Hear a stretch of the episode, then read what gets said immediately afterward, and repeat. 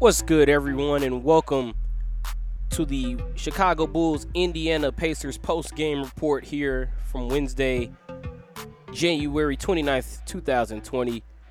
I'm your host, Chris Rouse, coming to you from the 10616 Production Studios in my hometown of Chicago, Illinois, getting ready to give you my post game thoughts, my post game reactions, my post game report, and all of that good stuff on the matchup tonight between the Chicago Bulls and the Indiana Pacers. Bulls came in at 19 and 30, took on a Pacers team that was 30 and 17. Bulls entered the day two games back of the eighth seeded Brooklyn Nets, and as a result of what just happened in their game against the Indiana Pacers, a 115-106 loss, and the fact that the Brooklyn Nets are currently up by 12 points on the Detroit Pistons in the fourth quarter in their game it appears that the Bulls will now fall to at least three games back in the eight, in the Eastern Conference chase for the eighth seed, and just a tough loss for the Bulls here tonight. I mean, the main the main story coming in was the return of Vic, Victor Oladipo for the Indiana Pacers.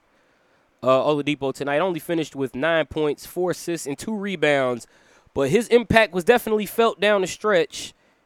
Uh, some would say for two different reasons. One, because he hit a contested 30 footer against Chandler Hutchison to force overtime in a game where the Bulls were up by seven, 100 to 93, with 4 11 to go after Tomas Satoransky hit a paint jump shot. He got pretty much got in between the no charge zone and the dotted line. He hit a jumper to put the Bulls up seven. Looked like the Bulls were ready to go for the kill, but Indiana went on a 7-0 run, and his three from about 38 feet, somewhere between 28 30 feet, tied the game at 100. And then on the ensuing possession for the Bulls with nine seconds left, Zach LaVine driving to the basket had his arm hit by Victor Oladipo. No call was made. Uh, Victor Oladipo, yeah, Zach LaVine looked irate about that one, as did Coach Jim Boylen, understandably so. But in overtime, the Pacers just pretty much used their comeback, used all the momentum they had from that comeback to get the win against the Bulls. They won it 115 106. Pacers outscored the Bulls 22 to 6 in the final 4-11 of the ball game. Of course, the big story coming out of this game will be the no call uh, on Zach LaVine going to the basket when Oladipo hit his arm as he was going for a shot that likely would have put him at the free throw line. It should have put him at the free throw line. I am in I am in agreement that he did get fouled by Victor Oladipo, but I I can't sit here and just totally ignore that final 4-11 of the game. I mean, the Bulls tonight really had it working in the paint against the Pacers. I outscored the Pacers 76 to 66 in terms of points in the paint. And in the final, I think it was about 3:39 left. Indiana turned the ball over around half court. Zach LaVine had the ball. Coach Jim Boylen called a questionable timeout, which is something that I've been on him all season for, calling timeouts for not calling timeouts when it looked like the Bulls needed one. Tonight it seemed like he called one that the Bulls didn't need. And after that, Indiana got their 7-0 run. The Bulls on offense just a rough set of possessions. They had about four or five bad possessions, either with two turnovers. Uh, there was two possessions where Zach LaVine took deep threes that he didn't make, and it really it just seemed like the Bulls just down the stretch seemed like they got to the goal line and they fumbled the bag tonight against the Indiana Pacers, and the Pacers got the win. Uh, unfortunately, when we look back at this game, you know in the in the future when we look back at the schedule and we just see that L on the Bulls record. What's going to be lost in this is that the Bulls actually played a very good ball game tonight against Indiana. I mean, one of the better games from the Bulls. There were players cutting. I mean, people flaring the open spots on the floor, stepping in the spots.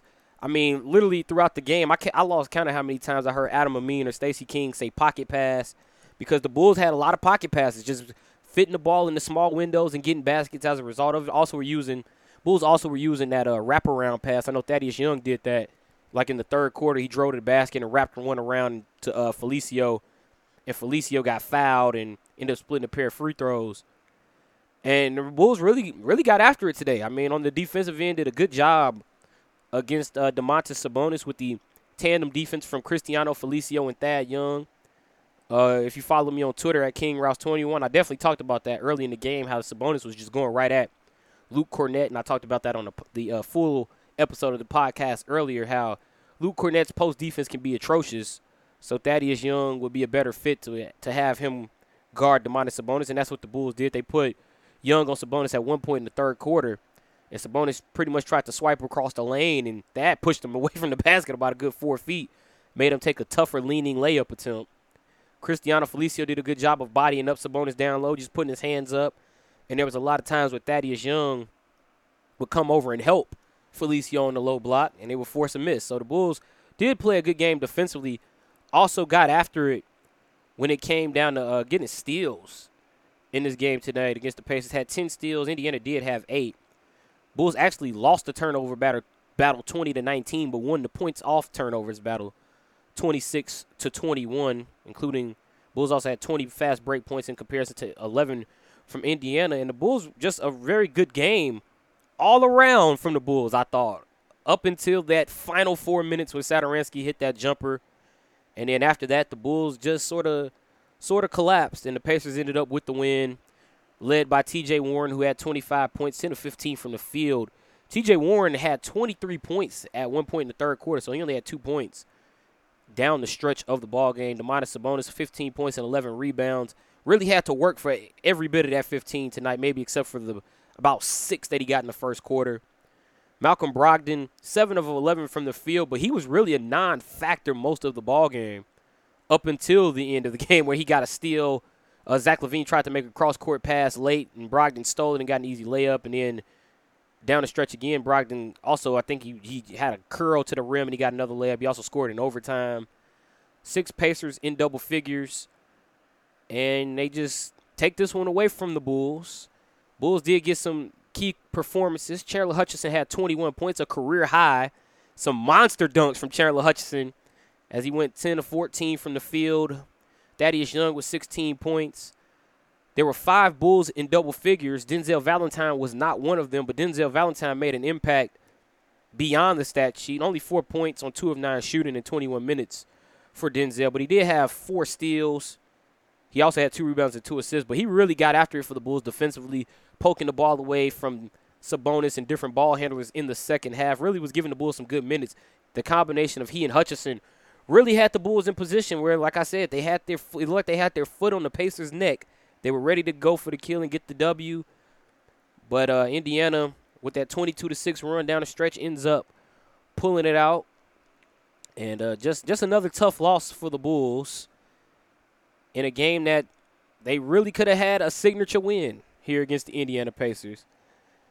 Um, my personal thoughts on it like I said, final four minutes, every everything looked good up until that final four eleven of regulation.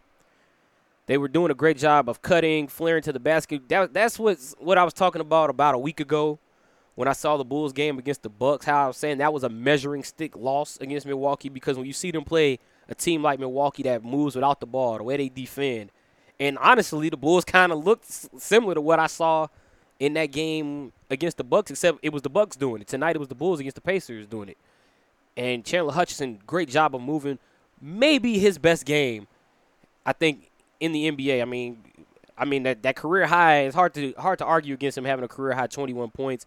He was doing a lot of work getting to the basket. Earlier in the game, I mean, he took like one three, but there was a point he was shooting about five of six, six of seven from the field. So Chandler Hutchinson, that was a good sign to see him play, see him uh, go out there and give the Bulls that type of performance off the bench. Uh, I haven't talked about Zach LaVine yet. Zach LaVine actually, one not his best game, 20 points. Did have nine assists, but he shot seven of 23, including one of 11 from three, and including some tough shots down the stretch that really just seemed like it took the Bulls out of rhythm on offense. Where where he got the ball, which is, something like it was something like the Bulls default stance when they get the, when they get in the games down the stretch is look for Zach. Let's let him score. But it was a game where they didn't really need to look to Zach. They were doing a good job of getting their own shots. They were doing a good job of moving without the ball. They were doing a good job of getting inside, as evident of them winning the points points in the paint battle. And they sort of just kind of deferred to, to Zach LaVine in a game where they didn't need to do that. And it ended up costing them down the stretch. Um, just once again, just another tough loss for them uh, coming up for the Bulls. They'll be back in action on Friday when they take on the Brooklyn Nets. After that, they will take on the Toronto Raptors on Super Bowl Sunday. They get the New Orleans Pelicans on Thursday, uh, February 6th.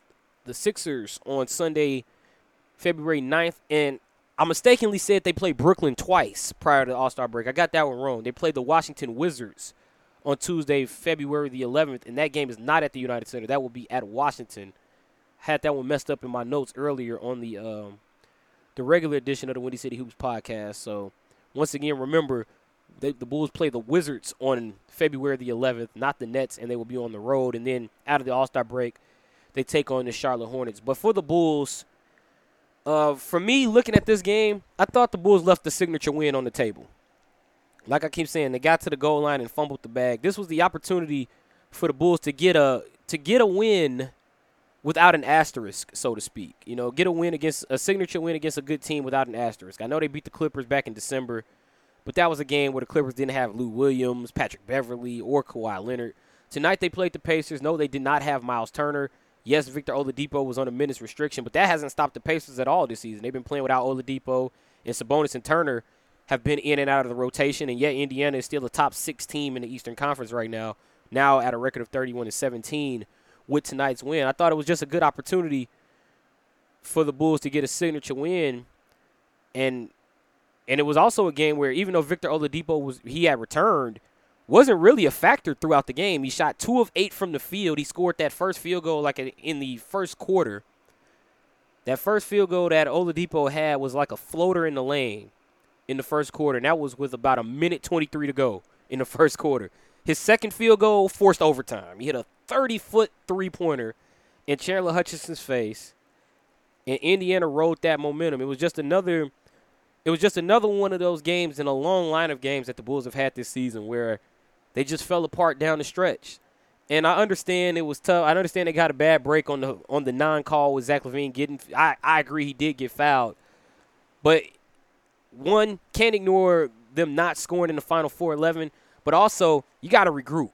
You still got to regroup. There's a full overtime session to be played. And Indiana, they started knocking down their threes. Justin Holiday hit a, couple, a corner three, and they, they really just put the Bulls away. And and it's unfortunate for the Bulls that they didn't get the W in this game tonight because I thought this was one of the better games that they had played all season as a team. I said they would need a total team effort to win this game like they did in the game on Monday against the Spurs. They got it. Total team effort, five guys in double figures. The way they played defensively, team defense, guys rotating. The way they played on offense, guys moving without the ball, being making themselves available, found ways to be finding ways to be effective. And they sort of just let this one slip.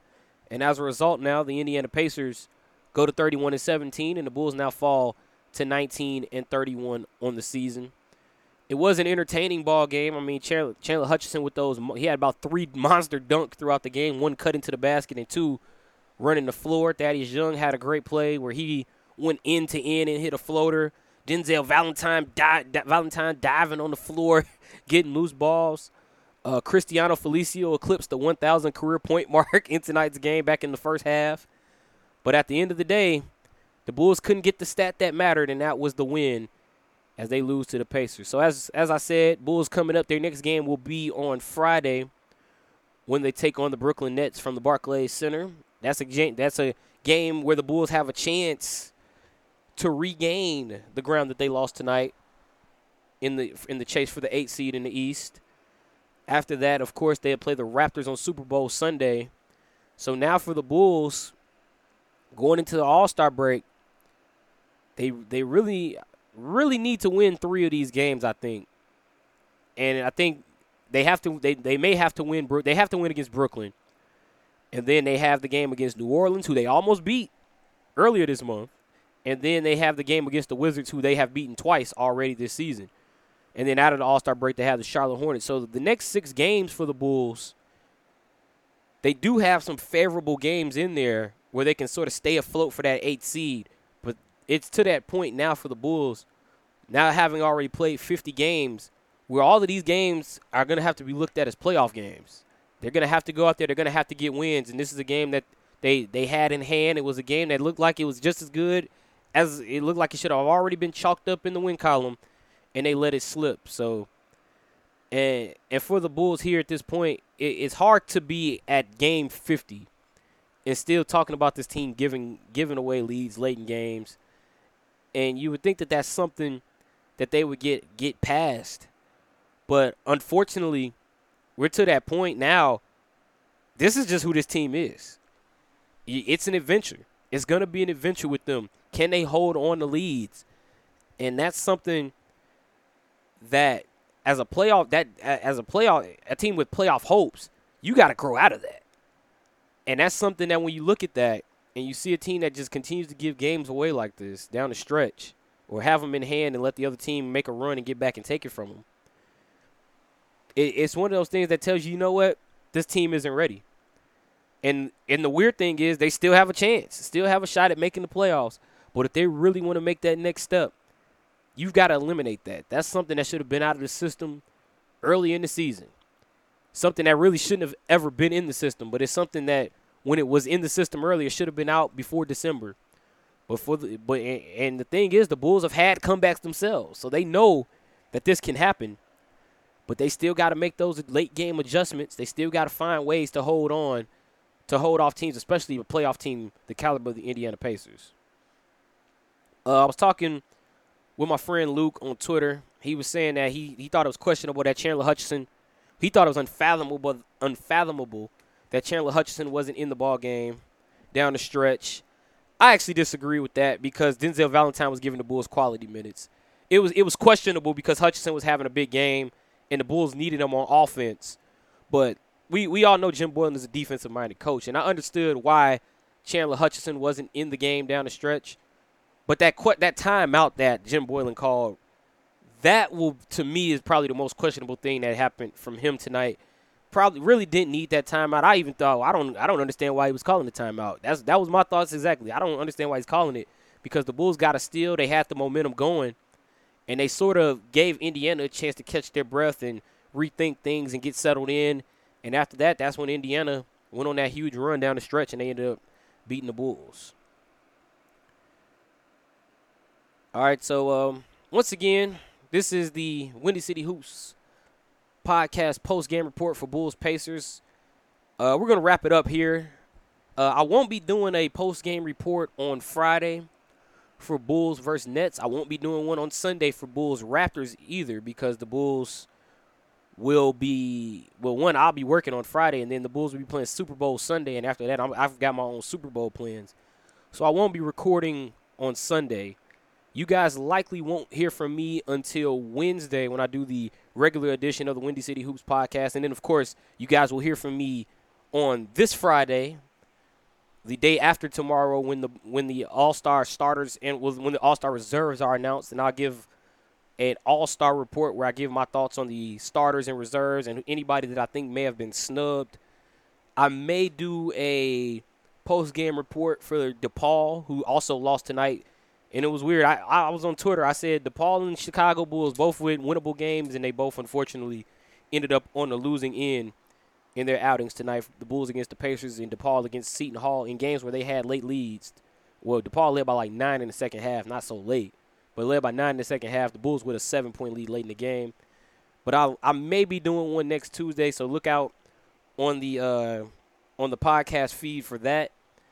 But so yeah, once again, you guys will hear from me on Friday. This is the Windy City Hoops podcast.